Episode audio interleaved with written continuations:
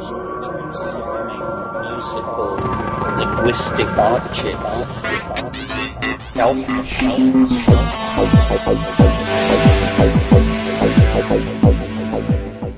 Greetings from Cyberdelic Space. This is Lorenzo, and I'm your host here in the Psychedelic Salon.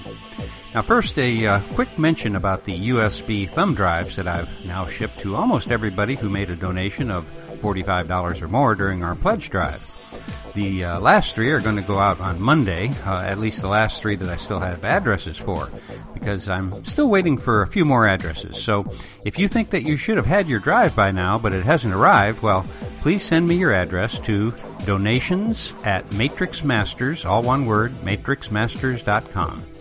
And uh, on that thumb drive, of course, are 128 little sound bites uh, of Terence, plus the 400 uh, first 400 podcasts. And uh, I'll have a little bit more to say about the Terence McKenna sound bites in a future podcast. Now, before I introduce the talk today, I, I need to let you know that I was mistaken in my previous podcast when I said that this series of talks was given in 1989. I don't, uh, well, I really don't know what I was thinking when I said that because the talk in my previous podcast and the one we are about to listen to right now were actually recorded in August of 1996, which means that it was only 18 years ago and not 25 as I mistakenly said last week. Sorry about that. So, if you've uh, been with me here for a while, you've heard me say that I was never really taken, uh, very much taken, with Terence McKenna's time wave theory. Of course, uh, that's really easy to say now that 2012 has come and gone. I realize that. But in any event, uh, in the past I've elected to not play some of his uh, hour, multi-hour long, day-long discussions about it. However, uh, I am leaving in a bit about the time wave in the talk that uh, you and I are about to listen to, and it's uh, mainly for the sake of letting some uh, some of the newcomers to the mind of McKenna hear how captivating and logical it all sounded at the time. Keep in mind that this was recorded now in 1996, and uh, my guess is that uh, I think you're probably going to find it quite interesting. So uh, now let's rejoin Terence McKenna and some of his friends on what I assume was a beautiful August day in 1996. What did you make of it? I mean, that's the basic question. What do you make of this? Well, someone asked me to, to explain what you talked about, or what what psychedelics. Um, what? Yeah, I guess in a sense, I was trying to say something, and about how I how I feel. Why would I come back today to listen to you? Uh-huh. it's um, it wasn't a sense of hope um, for, but it's more of a sense of understanding. Um, I don't know, deepening of some sort of understanding of like sometimes I'll contemplate. Well, how come? Oh, I know what I was saying. I was saying that um, how come humans think that they're more aware than the whole rest of the everything else. And I was sitting at the squatting down on the bath's floor with a squirrel, I guess giving him a, a nut, and I was eating a nut, and we were just both there eating nuts and looking at each other eating the nuts. And I thought, I know, noticed a lot of squirrels in the bath. yeah, it's because of the cornmeal. That's partly my. I should have known.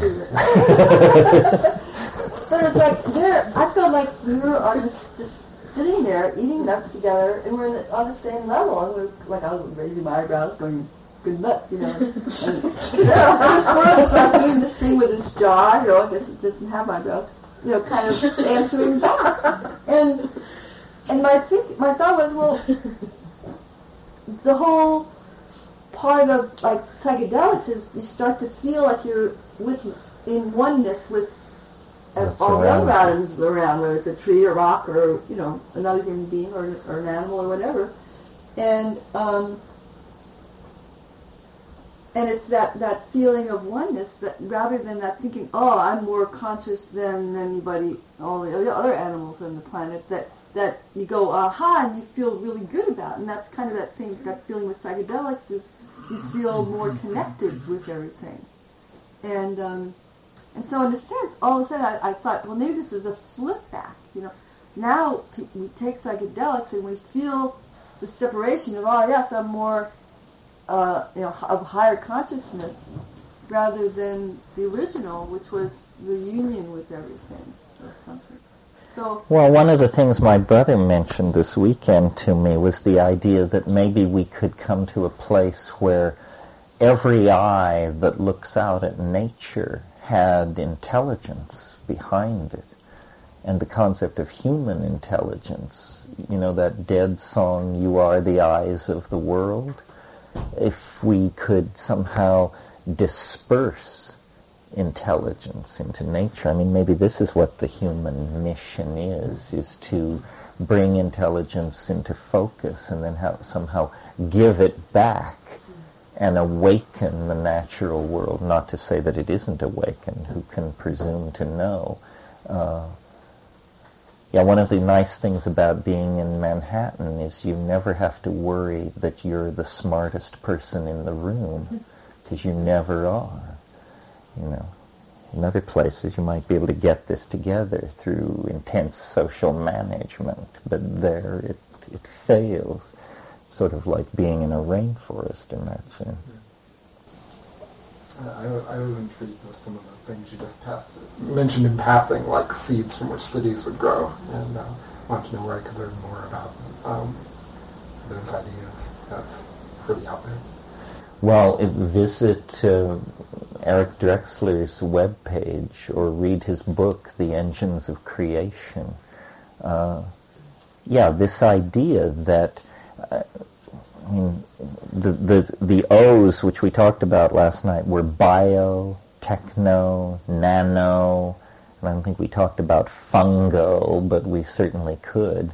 Uh, huh? SpaghettiOs. spaghettios, Cheerios.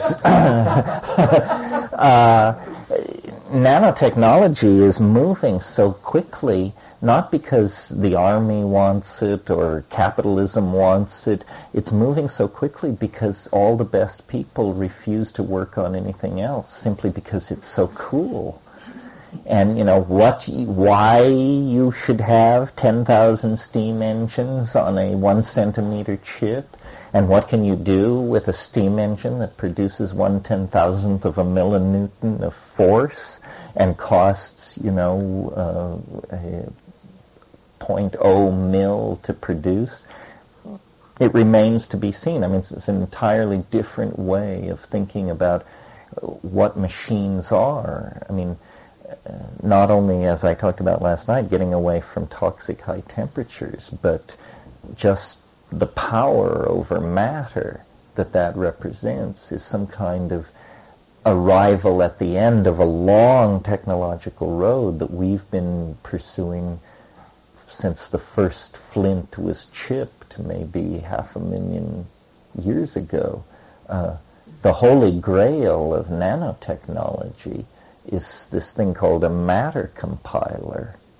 And a matter compiler does to matter what an SGI indigo does to graphic images. In other words, anything you can imagine. And it it builds three-dimensional objects essentially out of air, out of mud, out of slurry, seafloor, some rich, heavy metal rich slurry of material is coming into this thing, and out of it are coming sewing machines, mandarin oranges, bicycles, electronic components, spaghettios, and in Neal Stephenson's novel, The Diamond Age, rice.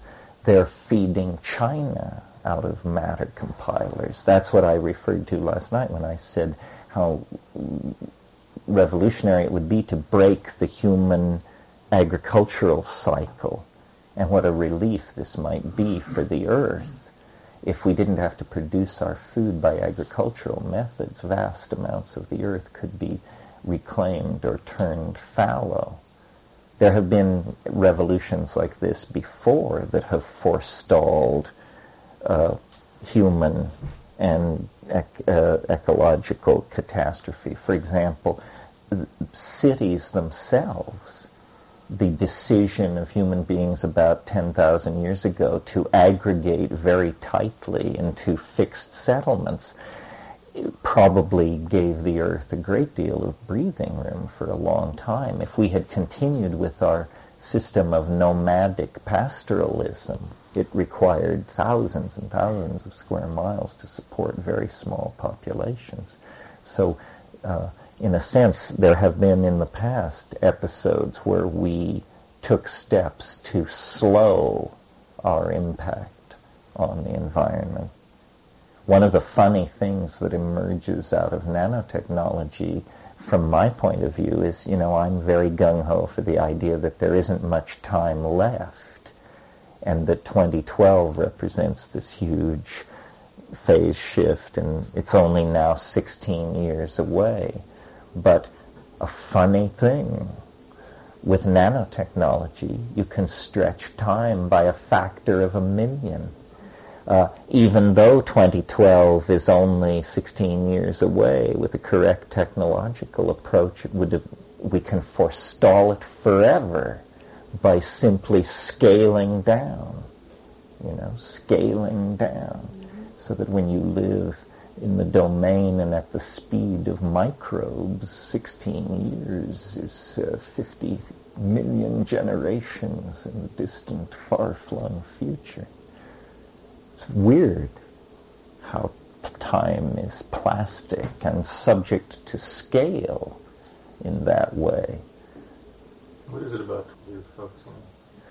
If what the universe is doing is generating and then conserving and then novelty and then building further novelty upon it, well then in some sense we represent uh, the novelty of novelties of novelty. We, we are where nature's eggs have tended to all roll to the bottom of the basket and we're it. Uh, and so then our role in transforming the planet, the ecosystem, our social systems and technologies and everything becomes much more part of the cosmic drama, a continuation of the evolutionary drama. And then the question, but the really weird part of this whole rap is the nearness of this date. I think you could peddle this pretty easily if you were just vague about the date and said something like sometime in the next thousand years. And then people would see who, who couldn't line up for that. Mm-hmm. It's this, it is now thing, sort of the guy with the beard on the corner, uh, repent and be saved. Um, um, I don't know what led into that, but uh, the, the, it, time is a very interesting problem and not well dealt with, I think, in Western science. Probability theory is very fuzzy, uh, and as the answers required or the questions asked in science become more precise, it becomes less uh, less satisfying. Albert, are you ready to go here? No, no, I'm just... Launch when ready. no, I, will ask just sort of a, just a, a query, um, just sort of tying back to something you were talking about with the nanomachines. You were saying that we could sort of stretch out time by scaling down. Uh-huh. Um, and the fact that sort of this great thing that was going to happen in 2012, you know, um, it, it, was okay in as it's it, that's the flavor of it. It was okay because we could sort of scale time up for us. We could be, learn to stretch it out. Uh, and just, I'm just curious, and I'm bringing this up again, or going back to this just because it sounds relevant. Uh, how, how, how time can be stretched out in that way that you, if, if you could talk more about that. Is it just about more events happening? Well, that's one thing. Uh, it, it's just simply more events happening. In other words, at that nano level, activity is so furious uh, that in terms of events per second, there are millions of them at the at the quantum mechanical level. But but there is a deeper level than that, and that is eh, the the the attractor in the phase space, if in the novelty theory, is somewhat like a black hole, Well, a black hole has this thing called an event horizon. And so to an observer exterior to the system, let's think of a spaceship approaching a black hole, to an observer outside the system, the the spaceship appears to eventually disappear down the drain and is sucked into the hole. But because of relativistic stretching inside the hole, for the people on the spaceship, essentially uh, they fall forever. They never reach, they never move beyond the event horizon. And so uh, time is very plastic and slippery, and you cannot assume that what one observer is assuming is general for the system.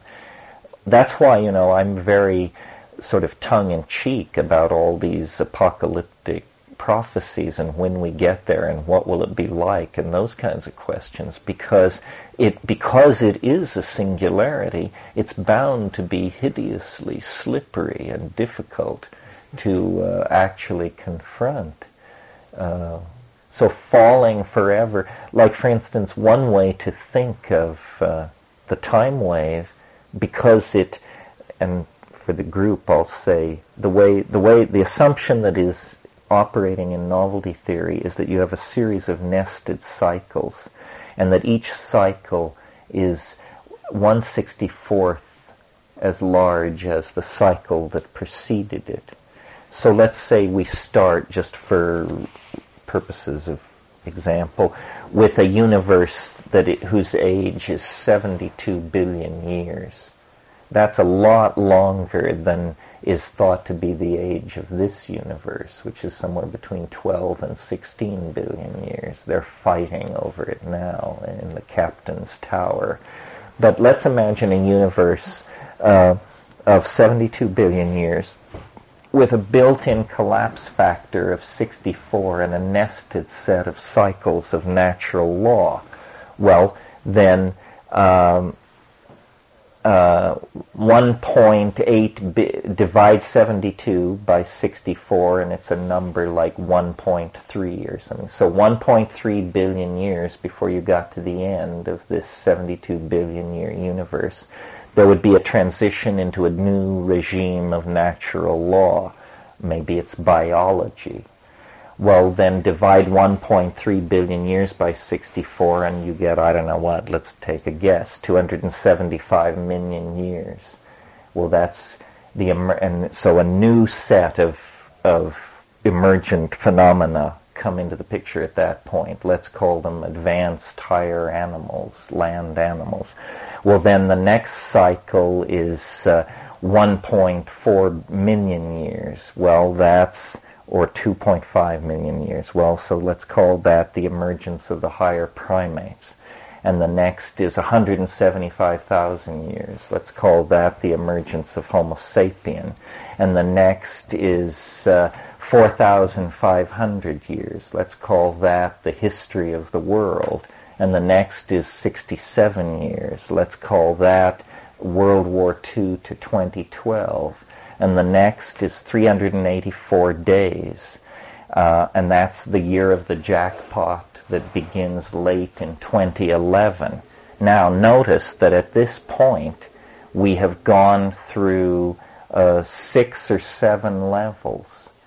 Uh, in order to get to the domain of Planck's constant, 6.55 times 10 to the minus 23rd erg seconds, technically known as a jiffy. In order to get down to the realm of the jiffies, which is the grain of the universe in quantum mechanical terms, uh, it's going to take uh, 13 more involutions of that cycle. So what we're saying is a universe structured like this with this collapse factor in it, a universe 72 billion years old would undergo two-thirds of its, of its morphological unfolding. In other words, two-thirds of its developmental processes would occur in the last six days of its existence. Do you see what it is? It's the spin in. It, it spins faster and tighter. So half of the evolutionary unfolding of that kind of universe would occur in the last few days of its existence. Most of it would occur in the last few milliseconds as it transited level after level after level. That's the kind of situation that I think we're in. And each epoch becomes a dimension for the expression of feeling and complexity in some kind of Whiteheadian sense. Each one of these is in and of itself a universe of feeling and intentionality in the history of the universe as it makes its way toward the the point singularity where all things are cotangent and all limitations are uh, are overcome. So uh, trying to feel where we are in that process, saying there are only 16 years left is one way of thinking of it. Another way of saying, thinking of it is that the universe still has two-thirds of all of its development ahead of it in the future. Does that address your thing? Yeah, no, that's helpful. Thank you. I, I'm, I'm curious if you have any ideas about what happens at that singularity? I mean, does time lose meaning? Does, is it just kind of like asking the question, what is the point south of the South Pole? Yeah, I mean, I, am just curious what happens to time at that point. Is there something like 2013, or are we just sort of in a? I mean, what I guess I could imagine is that just because. I mean, I, I'm, I'm just. Well, it seems to me what happens is that this cotangentiality phenomenon is happening now. In other words, what's happening is that three-dimensional space and time is becoming more and more connected. Everything is becoming more connected. Well then, so the logical extrapolation of that process is that you will approach a point in time where everything is connected to everything else. Well, so then the question becomes, or the question that's being asked is, what happens after that?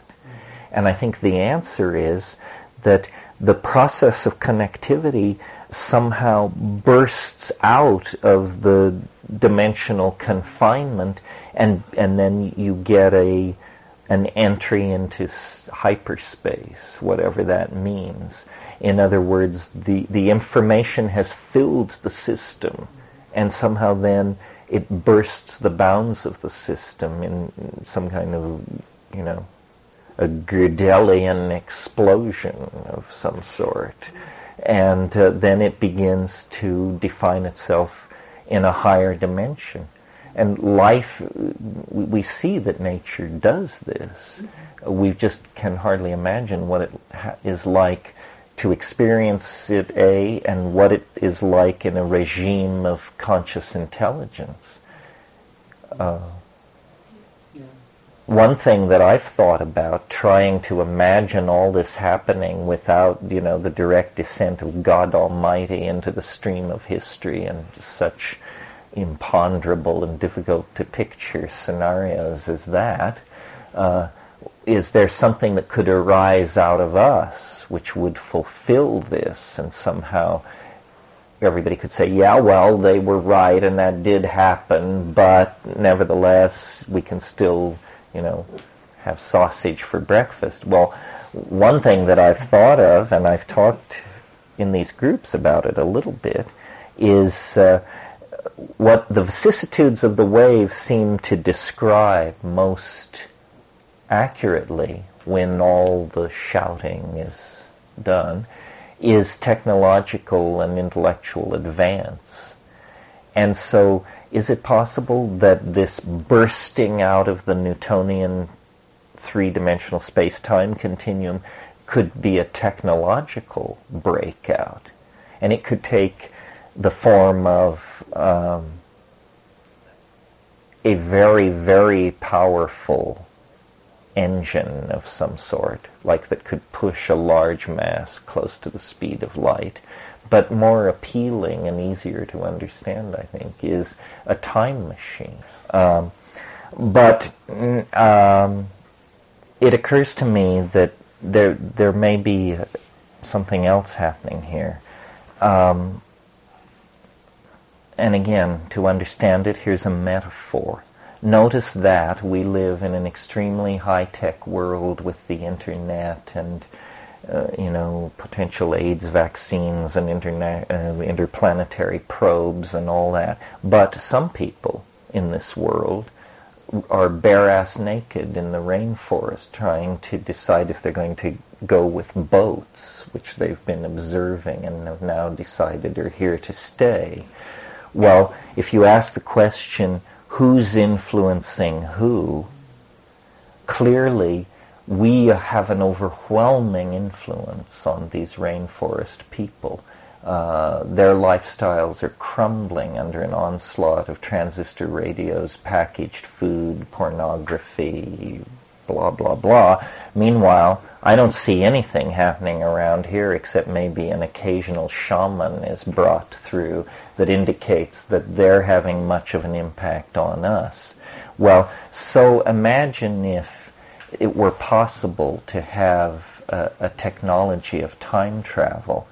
Uh, I think that what would happen in that case is that uh,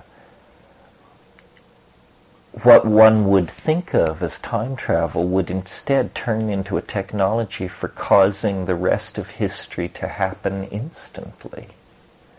In other words, to avoid all of these paradoxes, uh, you would initiate, you know, the temporal equivalent of a chain reaction. And the rest of history would just unravel on the reel very quickly so that the most technologically advanced state would spread backward through the temporal medium in the same way that the most advanced cultural state in the world today is spreading through the spatial medium of the planetary geography. Do you see what I mean? It's a kind of a God whistle. You think you're building a time machine, but what you discover the moment you turn the time machine on is that you have brought the final evolutionary uh, achievement of the universe appears right on your front step in the next millisecond. Yeah. We were talking about dissipative structures before, and how I, I, I understood it is that you're taking like negative entropy in it, more structure, but you give um, waste out all the time too. And if you see the globe or like all the um, human societies on the earth like a dissipative structure, there needs to be the waste somewhere. Like, and you need to, to create a distance between these structured um, systems and the waste somewhere around. And I wonder how you put that together with your theory of time or of novelty. Well, the entire planetary environment is an open system because it's being run off extraterrestrial energy delivered by the sun if it weren't for the sun, the Earth would quickly go into uh, crisis. Uh, the, there is no problem with the generation of waste as long as the generation of waste cycle doesn't exceed the capacity of the system to absorb it. And this is our problem. Not that we produce waste, but that we produce it too fast. Uh, one of the things my brother pointed out was if you were if you really believe nanotechnology is coming, then the shrewdest investment that you can make are landfills. Because landfills are filled with metal, glass, plastic, rare elements, rare chemicals, all these things which these little nanosites, these flea-sized and smaller robots are going to go after. I mean, those will be the great uh, mining and extraction mm-hmm. sites uh, of the future, um, quite quite logically, because you'll you'll be using all of that material. It's already in a highly refined state. Uh, in fact, the great thing about nanotechnology is because these machines are so small, the current standing crop of metals presently on the earth is probably enough for the rest of human history if it's a nanotechnological history. There would be no need to extract more gold, more platinum, more iridium. We, we have enough for nanotechnological purposes, probably by orders of magnitude. We, we have enough. Uh, the point, see, the goal is to take nature as the model and to say, okay, we want to build things. Well, who's been building longest? Nature. Who's been building most efficiently? Nature. Who's been building with the least toxic output and so forth and so on? Nature, nature, nature. So we are builders. So let us learn then from the master builder. And of course, until we can do it perfectly, we will do it imperfectly. But more perfectly than we're doing it now. We finally at last sort of sighted what the deal is with building stuff. Oh, it's supposed to be biodegradable, non-toxic, user-friendly, nutritious, brightly colored, you know, whatever. And so uh, the way nature does it is atom by atom, and using you know molecular long chain polymers with molecular transcription to run through ribosomes which read these things. I mean, as you descend into the sub into the molecular and the submolecular realm, it becomes startlingly machine-like. I mean, nature is the perfect machine. It's there is no difference. Our machines are hideous and you know run at high temperatures, are toxic. That's part of the question I have is you know nature's already made like you put this little seed in the ground and it turns into a huge tree and how can we improve on that? It seems like it's already a perfect system that's been developed. Well, we it, it is a perfect system developed for the ecosystem in which it inserts itself. I mean, it's a product of evolution. We, by being minded, have we can use the techniques of nature to serve the design uh, agendas of of culture or of human society. Um, that's the difference. I mean, really, my vision is of a partnership. I don't. I think that I talked last night about what I called the forward escape, where there's no way back to simplicity, not without slaughtering four out of all five people. You know, I mean, even a billion people is too much. There's no way back to the simplicity that we once knew. But there may be a way forward to the simplicity that we once knew. But we have to uh, become fully responsible and entirely capable. You know, not half responsible and half capable, which is the present situation. Capability means power, immense power. But it, power means responsibility. In other words, we can't evade our the curious moral dimension that attends our enterprise given the fact that we are conscious beings. But we can be responsible.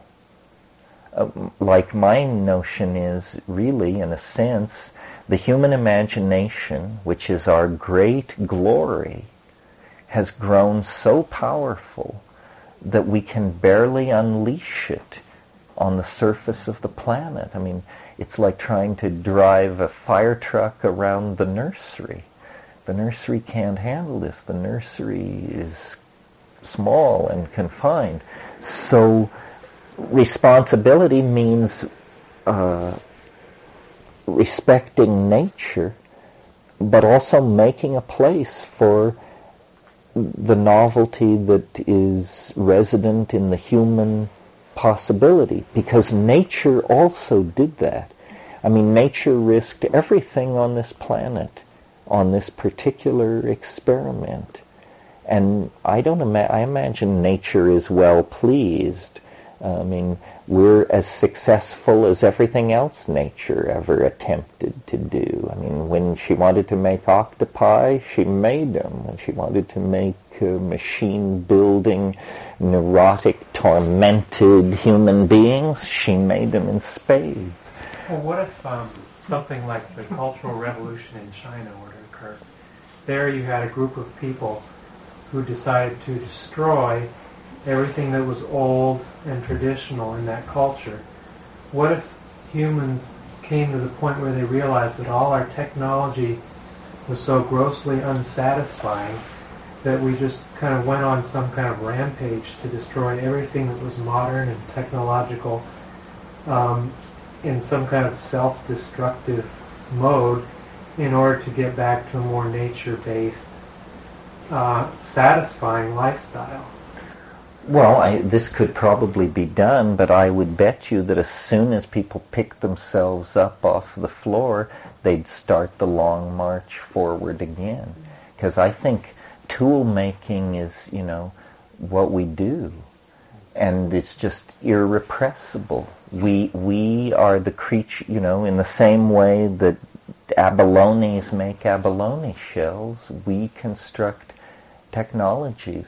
Uh, it's irrepressible, I think. I mean, it might take different directions. Like may, maybe you're thinking of Dune, where uh, and this was a, in Frank Herbert's science fiction novel. They had a rule: "Thou shalt make no machine in the image of the human mind." And in the name of this rule, they had destroyed all computers, and consequently, uh, they were telepathic and they had powers of language and telepathy. Uh, but on the other hand, it, it was a startlingly primitive world. I mean, our thing is not, I don't think we can, our machines are such a basic part of our cultural uh, toolbox now for instance, you know, the world price of gold is set every day by machines.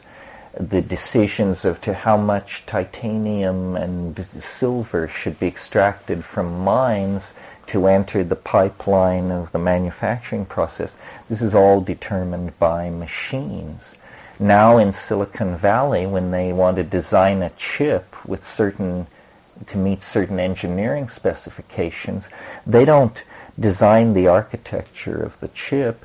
They tell machines what they want the chip to do, and machines actually make the design decisions. So, but I don't find this horrifying at all. I mean, I remember in the 50s, one of the fantasies was that we would, in the future, we would live in a world run by machines. Uh, well, instead we live in a world run by politicians, mafias, advertising conspiracies, pharmaceutical companies, and political pressure groups. I'd take machines any day against that crowd and their wonderful impartiality and yeah. I mean that when listening, that's the question I ask myself: is is this radical change of psychology mm-hmm. with the power base, with our concept of what power is, our egos hanging on. Is it the, re- the return to this pre-ego state with a technology to assist us? In a sense, I think it is, because I think you're right, that power has always before meant ideology the Christians had the power, or the Marxists had the power, or the Nazis, or the communists. Now, I feel like we have come to the end of ideology. That the bankruptcy of ideology is displayed for all to see, and that the business of government and destiny, which used to be in the hands of ideologues, has moved over into the hands of managers and it's all become rather humdrum. It's all about, you know, will the investment policies support the health care promises made to the population? Will the production of drugs meet the demands created by the ebb and flow of epidemic diseases. It's all about management. I think our exhaustion with ideology is very healthy. I'm not, I don't think there are good and bad ideologies. All ideology is bad, and it's taken us, you know, a thousand years to sort this out. And we had to have Auschwitz, and we had to have Stalingrad, and we had to have just how many times you have to have your nose rubbed in it before you realize, you know, that ideologies are cultural memes they are the most confining of the cultural memes. I mean, that's where culture gets real ugly, is when you rub up against its ideologies. So by turning a lot of these manage these middle management and bureaucratic functions over to machines, we're signaling that we're not interested in that anymore. And yet the ego, I see ego as alive and well as it's ever been in my lifetime. Well, ego is not the same thing as ideology. I agree with you. What we now have, and this is this question that keeps coming up in so many different forms, what we now have is the freedom which attends decadence, uh, or the decadence which attends freedom. Uh, by being liberated from ideology, we essentially are invited to be all we can be, but we are free, in James Joyce's phrase, to flop on the seamy side. And, you know, without Christianity, without democracy, without, you know, these great inspiring. And so this is the question, why does all freedom end in sadomasochism? Why does, do all efforts at liberation end uh, in uh, recidivism and repression. Is this a natural law, or this is we've had a bad string of experiences with this, but it's not writ in adamantine? Uh, I still, I, I, for me, it's an issue of are we afraid of ourselves, and we inherit a huge bunch of ideological baggage not only Christianity, but Freudianism and Marxism, which requires, you know, a dictatorship of the proletariat and so forth and so on. We inherit all kinds of ideological baggage designed to make us fear ourselves. I mean, what is held against any theory of excess freedom is that it will bring chaos and anarchy. Well, this may be precisely what the doctor ordered. Beyond ideology lies chaos and anarchy. Uh, the the fact that the internet is so chaotic is, I think, its great charm. It seems like a frontier, you know, no law west of the modem uh, yet, and hopefully not for a while. Uh, I mentioned in another context, but not to this group, but I guess this is in the air, this French historian, and I don't know exactly how to pronounce his name, but uh, Raoul Vanagan, Vanagan, who wrote this thing called the Brotherhood, uh, the Movement of the Free Spirit, and uh, it it discusses a heresy in, that had great currency in the Middle Ages and the heresy had many names and different forms, but it always revolved around the proclamation that human beings are perfect. Human beings are perfect.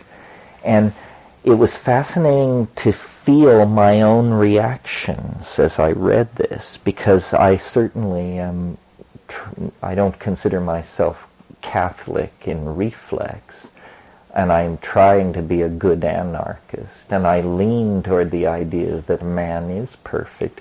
But reading about a group of people who absolutely believed and acted this out uh, pushes you up against it. Because, you know, if man is perfect, theft is all right, murder is all right, murder of your own children is all right, on and on and on. So then you think, well, then, so hmm, so apparently I don't think man is perfect. Well then, so where do I draw the line?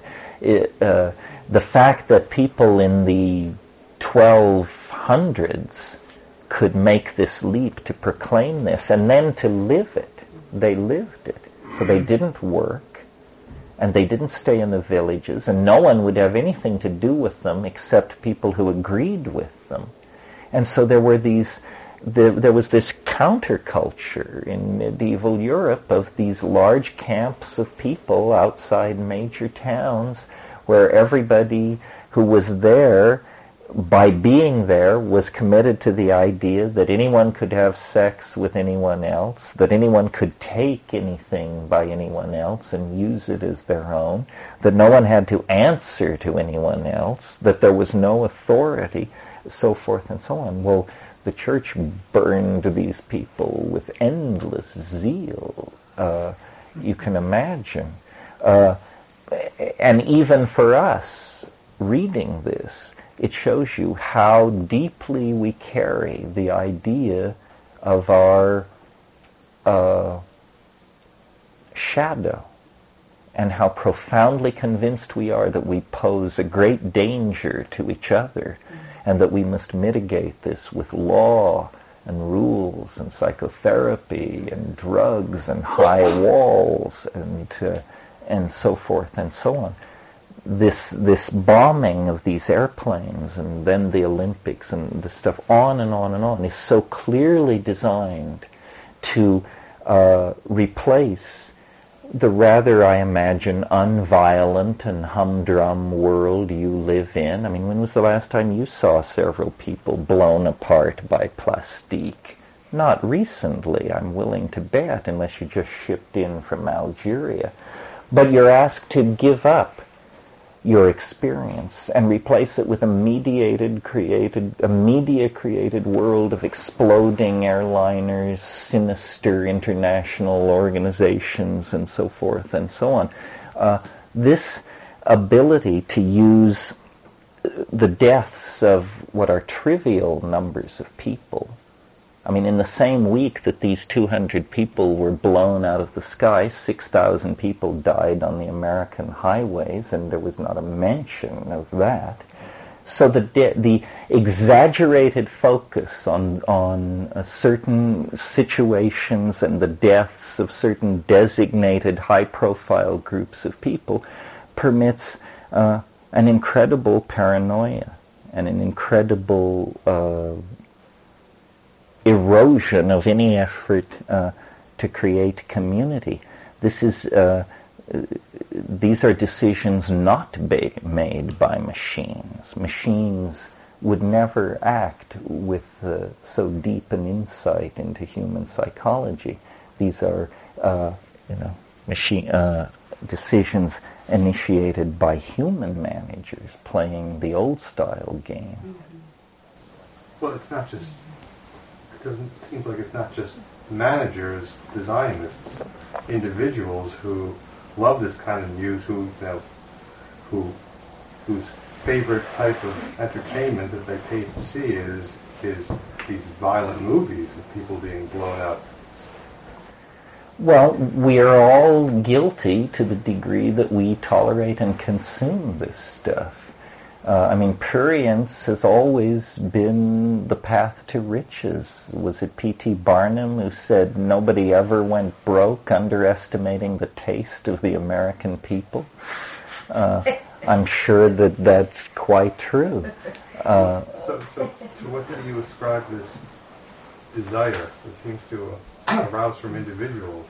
Well, I personally, and I'm willing to extend it to my friends and my enemies, I personally do not enjoy seeing uh, violence or torm- people being tormented or children being abused or this sort of thing.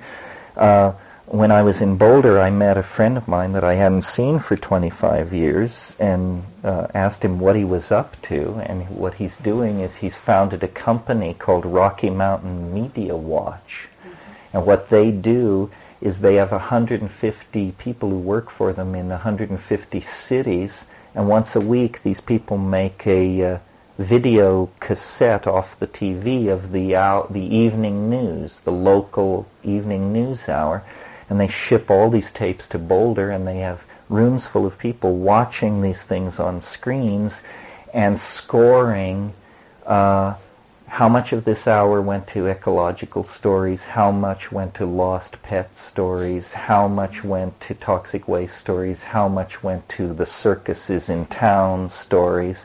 And I said, well, Paul, what is the deal with uh, violence and what's going on?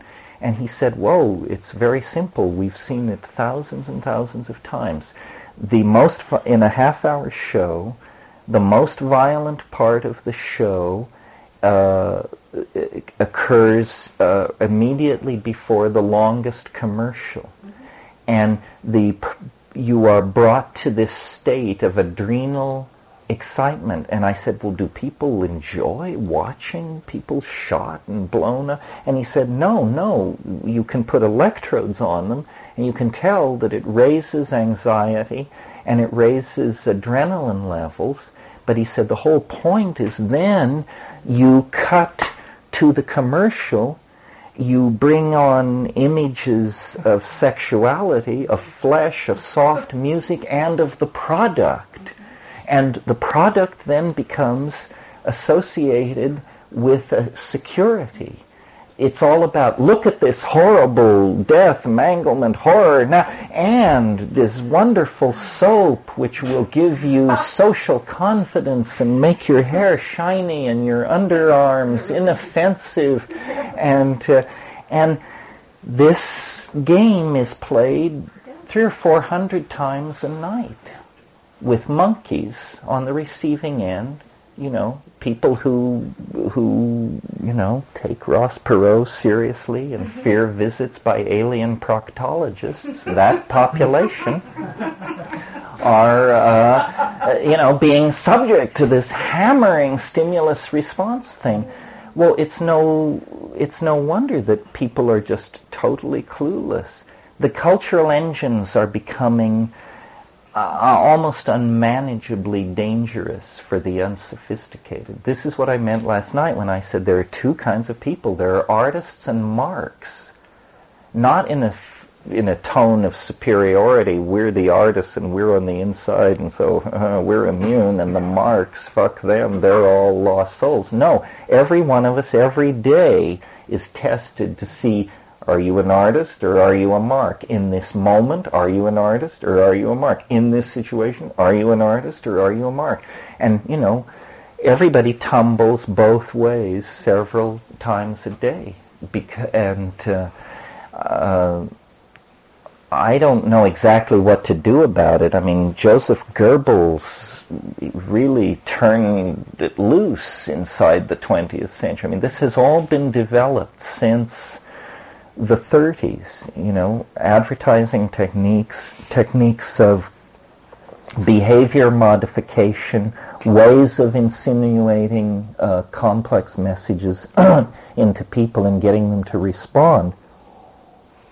The antidote is uh,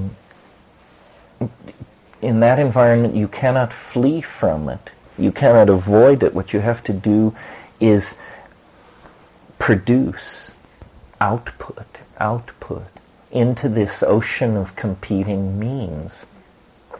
Output and uh, and subversion and sophistication. You have to be, I think, very, very. Uh, this is no environment for the credulous, the epistemologically naive, uh, those driven by inner imbalances to uh, adoration and belief. I mean, I really believe, I think I said last night, uh, salvation through uh, skepticism, hope through skepticism, uh, because uh, it's too difficult to tell what's going on the only reliable indicators in this world are feelings and mathematics. And mathematics has been torn from you as an option in the process of infantilization that we're denouncing here. So all you have left are your feelings, 90% of us. You're listening to the Psychedelic Salon where people are changing their lives one thought at a time. Am I mistaken, or at the beginning of this talk, was Terence talking about a Star Trek replicator, uh, but he was calling it a matter compiler? Maybe I uh, shouldn't have binged watched that uh, Star Trek series, I guess. And uh, anyhow, didn't you find it interesting when he went off on that riff about how the then current terrorist activities were conveniently being planned to keep humans in a constant state of fear as a means of control? And keep in mind uh, the fact that uh, Terence died before the 9/11 events, uh, of which I will only say that while magicians use misdirection to pull off their magic, uh, haven't you always wondered what magic took place while we were all looking at those two high-rise office buildings implode? And uh, moving on. I guess that uh, since I'm in this group, though, I should also add my two cents about what Terence was saying about not watching scenes of violence. I couldn't agree more.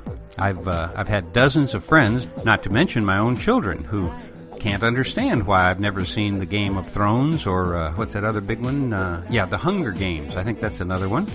I haven't even watched the trailers for those shows. You know, I've I've seen all of the violence that I ever need to see, and uh, some of it I saw close up.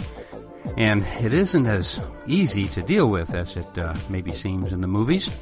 So uh, I miss a little of what the current uh, culture is all about, but uh, hey, I miss Tiny Tim too, and I'm not really feeling too left out.